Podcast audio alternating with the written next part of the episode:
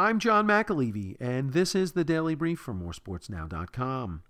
There was some good news and bad news for the New York football Giants as they returned to work Tuesday following their bye week.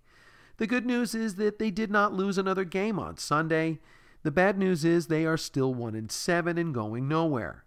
And for those clamoring for a change at quarterback, well, that will not happen this Sunday in San Francisco. There was a backup quarterback sighting, however. Yes, Kyle Lauletta finally addressed the media a week after he was charged with eluding police, obstructing administration of law, and resisting arrest.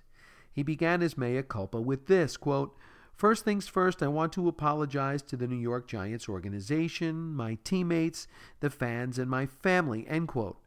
Sure would be nice if someone from the front office would make the same statement regarding their team's play on the field.